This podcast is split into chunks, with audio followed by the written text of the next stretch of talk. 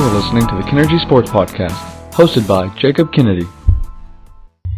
This is episode 4 of the Kinergy Sports Podcast. The Warriors are well on their way to winning their second consecutive NBA championship. And I want to start by taking a few minutes just recap the first three games of this series ahead of tonight's game four where the Warriors are going to look to sweep the Cavs. And a couple things that have really stood out to me but the first thing is I really, I feel like the last minute of game one really costed us a great series, and I really feel that way. I feel like if they played the last minute of game one over again and the Cavs pulled out the victory, there was a really good chance the series was going six or seven games. But the fact that it ended how it ended, with the changed call, whether you agree with it or not, and the J.R. Smith blunder and George Hill missing the free throw. It really held us back of a great series because if they would have won that game, they really could have set the stage for the rest of the series. But losing in such a devastating way, everyone felt it. At the end of regulation, I feel like everybody knew what was going to happen in overtime just because they were so visually upset. You could tell the disappointment that was amongst the entire team. If that would have went a little differently, maybe if George Hill makes a free throw, maybe if they don't change the charge block call, that we could have had a really, really good series. But nevertheless, the Warriors are up 3-0, and let's not act like this wasn't expected. I expected it to go five. I think there's a chance it still might. But the Warriors are much more talented. Much more talented. You can't argue that. And this was expected. Most people figured this series was more likely to be a Golden State sweep than it was the the Cavs win at all.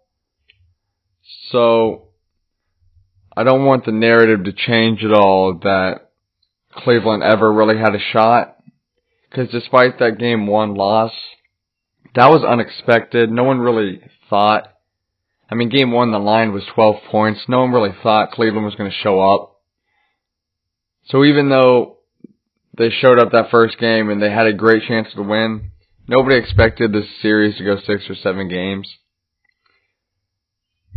at the end at the end of the day, Golden State has four future Hall of Famers, and Cleveland has LeBron, and Kevin Love has played well, but other than that, there hasn't been many bright spots. But the two things that really stuck out to me, the first one, and it's really simple, and call it an excuse. I don't know what you want to call it. LeBron is tired, and you could see it in Game Three, and don't forget that he has played in his 15th year. He has played in all 103 games this year. He's not missed a single one, and he led the league in minutes in the regular season, and he's currently leading the league in minutes in the postseason. And while leading the league in minutes, he's carrying a load more than anyone in the league. He that team runs through him offensively, and oftentimes in the fourth quarter defensively. And honestly, everyone thought this moment would come sooner in the postseason where LeBron is tired, but it hasn't. Every series he has bounced back more and more with more and more aggression. But in game three, it was, he was tired. He was much more passive. And to me, him playing really focusing on the pass and trying to get his teammates open and he was switching off KD every single time easily. To me, I think that's a combination of he's tired, and then also to his press conference a few days ago where he said, How much more picking up do you want me to do? Referring to his teammates. And I think him playing more passive was, I don't want to speculate, but it could have been him possibly showing like, okay, here's your chance. I'm getting you wide open shots. LeBron was getting people wide open threes consistently in game three. He was getting wide open looks, and the Cavs just weren't converting. His teammates were just not converting. So I think it's a combination, but it was obvious he was he was less driving to the hole, more passing. Um, he was switching off of KD regularly on times it wasn't even it was like a fake screen and he would switch over. And I think that's he's tired. He is fatigued. And it happens to the best of us and I'll be interested to see how he comes out energy wise in game 4. I want to see if maybe he's a little bit more rested now or is he going to not tank but you know, do they really want to make the trip out to Golden State if they don't think they're going to win? It'll be interesting to see not only LeBron but the rest of the team how they come out energy wise and what kind of spark they come out with early in the game. And the second thing that I've noticed in this series, this series has been a bad look for Ty Lue. Bad. I, multiple, multiple things have gone wrong, wrong for Ty Lue in the series. First of all, Jordan Clarkson should not have been on the court ever. Jordan Clarkson has had the third worst sh- true shooting percentage in playoff history. Third worst ever. And it doesn't take a genius to watch the games. And when Clarkson's in, it's, I think he had one assist over these playoffs and 50 something shots. He is that kid at pickup basketball that thinks he's better than everyone else and he's actually the worst player by far and it's not close. It was hard to watch Jordan Clarkson play and Ty Lue was way too committed to getting him valuable minutes. Clarkson was playing valuable minutes. And to make it even worse, in game three, when they actually give Rodney Hood a chance, he balled out. And you can't tell me that I don't care how bad Rodney Hood had been playing earlier in the playoffs or late in the season. I don't care. Jordan Clarkson was worse. And you can't tell me that Ty Lue actually thought that Jordan Clarkson was a better option off the bench than Rodney Hood. I just won't buy it. I can't buy it. Jordan Clarkson was an embarrassment on the court this finals. Rodney Hood should have been getting playing time in the first two games. He should have been getting playing time against the, against the Celtics. At least give him an opportunity. Don't not play him for two weeks in a row, three weeks in a row, a month in a row, and give his minutes to Jordan Clarkson, who looks lost every time he's on the court with his ugly bright blue shoes. It's it was awful to watch. And Ty Lue Secondly, I don't understand why he was so committed to giving 30, 35 minutes to JR every single game. JR has been awful. Especially the last two series, JR has been terrible. And I'm not only talking about his game one mess up where he didn't know what the score was. That's embarrassing, don't get me wrong, but that's only part of how bad he's been playing. He couldn't hit an ocean if he jumped off a boat right now. He's terrible. And he's playing 30 to 35 minutes and Kyle Korver's playing 15? Seriously? Kyle Korver for a large part of the regular season was the Cavs' third best player and he was he was also that into the playoffs. The the first 3 series Kyle Korver was their third, sometimes second best player. I know he hasn't played as well in the series, but you have to give a shooter like him the opportunity to get hot. Don't continue to play JR where JR doesn't even know what's going on. JR doesn't even get touches really. And it seems like every shot that JR takes is a bad shot. And the last thing that was not as bad as the others, but looked like a bad look for Ty Lue was when game one, there's 4.7 seconds on the clock. George Hill misses a free throw. JR gets the offensive rebound. Ty Lue is watching this happen. JR is running towards Ty Lue. How does it not cross Ty Lue's mind to call a timeout? JR is running in the opposite direction, running right towards Ty Lue. They had a timeout and he didn't call it. I don't know if they would have given him the timeout, but you at least have to try in that situation. You have to try. It's been a bad finals for Ty Lue. And LeBron's tired. It's obvious. In 10 seconds, I'll be back talking about LeBron's future because that's what everyone wants to talk about right now.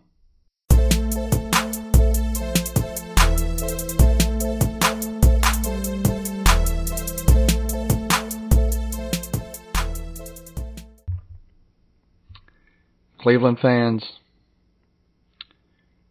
reality can be harsh sometimes. But sometimes you need to hear the truth. And honestly, for Cleveland, it's time to let LeBron go. It seems inevitable at this point, but it's time. Let's not make it ugly like the first time he left. He has done more for the city of Cleveland than any of us could have ever asked for. LeBron played under an owner who he didn't like, who didn't like him, an owner who fired their general manager David Griffin right before he was finalizing the Paul George trade. He's played for this dysfunctional organization for 11 years now. And there's not much more he can do. They blew their chance. Cleveland blew it again. 11 years with Cleveland, and he had two good players beside him, both of which they got because of their time without LeBron when they were terrible. They drafted Kyrie Irving number one overall, and they traded a number one overall pick for Kevin Love. And then, to go along with the dysfunctional organization, they traded Kyrie against LeBron's wishes. Cleveland blew it. LeBron's going to move on. And we can't be upset about that. For LeBron's sake, I want him to go somewhere where he can win. I want LeBron to play along other stars. Look how happy Kevin Durant is. He can go to the bench, and the Warriors are fine without him. When LeBron goes to the bench, all hell breaks loose. So, Cleveland fans, do not take this game tonight for granted. This is most likely the last home game in his Cleveland career unless he has a potential comeback part two, which you never know with LeBron, but this is probably his last home game in his career at Cleveland. He took Cleveland to four straight finals. He won a championship with the Cleveland Cavaliers. He brought a championship to Cleveland. He's done what he wanted to do. And don't uh, don't be confused here. There is no after LeBron. There is no life after LeBron. I'm going to be harsh right now. Cleveland was a dumpster fire before LeBron. Cleveland was a dumpster fire when LeBron left the first time. And Cleveland is going to be a dumpster fire when LeBron leaves nothing good in terms of the Cavaliers is going to come. Hopefully, great things come for LeBron, but Cleveland goes nowhere from here. It's going to be ugly. So appreciate tonight when he plays on the Cleveland court for probably the last time. Appreciate everything that LeBron James has done for this city. Because there's a good chance it's coming to an end tonight. And even if they win tonight, they're not going to win at Oracle. LeBron James has done more for Cleveland than anyone could have ever asked. He's going to move on now, whether it's Philly or Houston or who knows where. And he's going to try to go somewhere where he can win. The only thing that I would say would possibly keep him in, keep him in Cleveland is that his love for the city. He obviously loves Cleveland, or he wouldn't have came back. I feel I think he truly does love Cleveland. But you can only do so much with an organization that doesn't seem to have any idea what they're doing and doesn't really they don't really feel like providing you with the help necessary to win in today's NBA. Today's NBA surrounds the super team. Whether you like it or not, that's true. Everyone's trying to keep the or catch up with the Warriors. And to do that, a super team is necessary. So whether he goes and plays with Harden or Chris Paul, or Ben Simmons and Joel Embiid, he's going to be happier than what he is now. You can't, even as a Cleveland fan, you can't tell me that watching this Cavaliers team and watching this playoff run is fun necessarily. The only fun thing about this team is LeBron's greatness. This is not fun to watch them play Golden State, who is light years ahead of them talent wise. It's not fun. It's not fun to watch LeBron lose in another finals to a team that is far superior than his team is. That's not enjoyable. I don't enjoy, and I don't think anyone enjoys watching Steph Curry and Klay Thompson run around the Cavs and get wide open look after wide open look. I don't enjoy watching this struggle. I want to see LeBron move on. LeBron has a chance to do something great. LeBron could win a championship at a third different destination. That would be incredible for his legacy. At 33 years old, although he's in his 15th season, he appears to still have maybe three to four great years left, and then a couple more after where he starts to digress a little bit. If I was forced to guess where he's going to end up going, I'd probably my first thought is Houston just because he's good friends with Chris Paul, and I feel like that kind of makes sense. But the problem with that is Houston wouldn't be able to have much of a bench at all.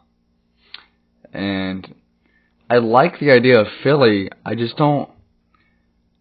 Either LeBron or Ben Simmons would have to play off the ball and Ben Simmons can't play off the ball because he can't shoot. So LeBron would have to be willing to, which is a very good possibility that's what LeBron wants, to play off the ball a little bit more, to rest a little bit more. But it would just be weird because we've seen LeBron so much be this point forward. So seeing the ball taken out of his hands would be a little bit different, but I think it could work and LA is an intriguing option. If they do get Paul George, it makes it a little bit more likely. LeBron likes LA as like a city.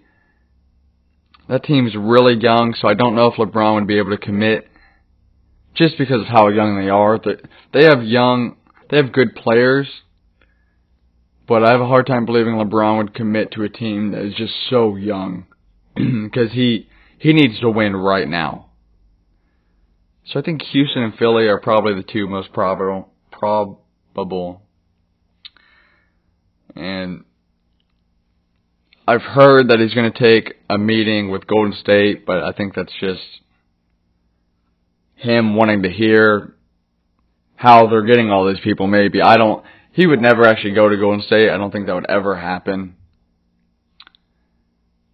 But I think Houston and Philly are probably the top two, followed by LA, and then Cleveland is Cleveland's always going to be in the mix just because he loves Cleveland, he loves the area, but I don't. I give them maybe a five to ten percent chance of getting him to stay.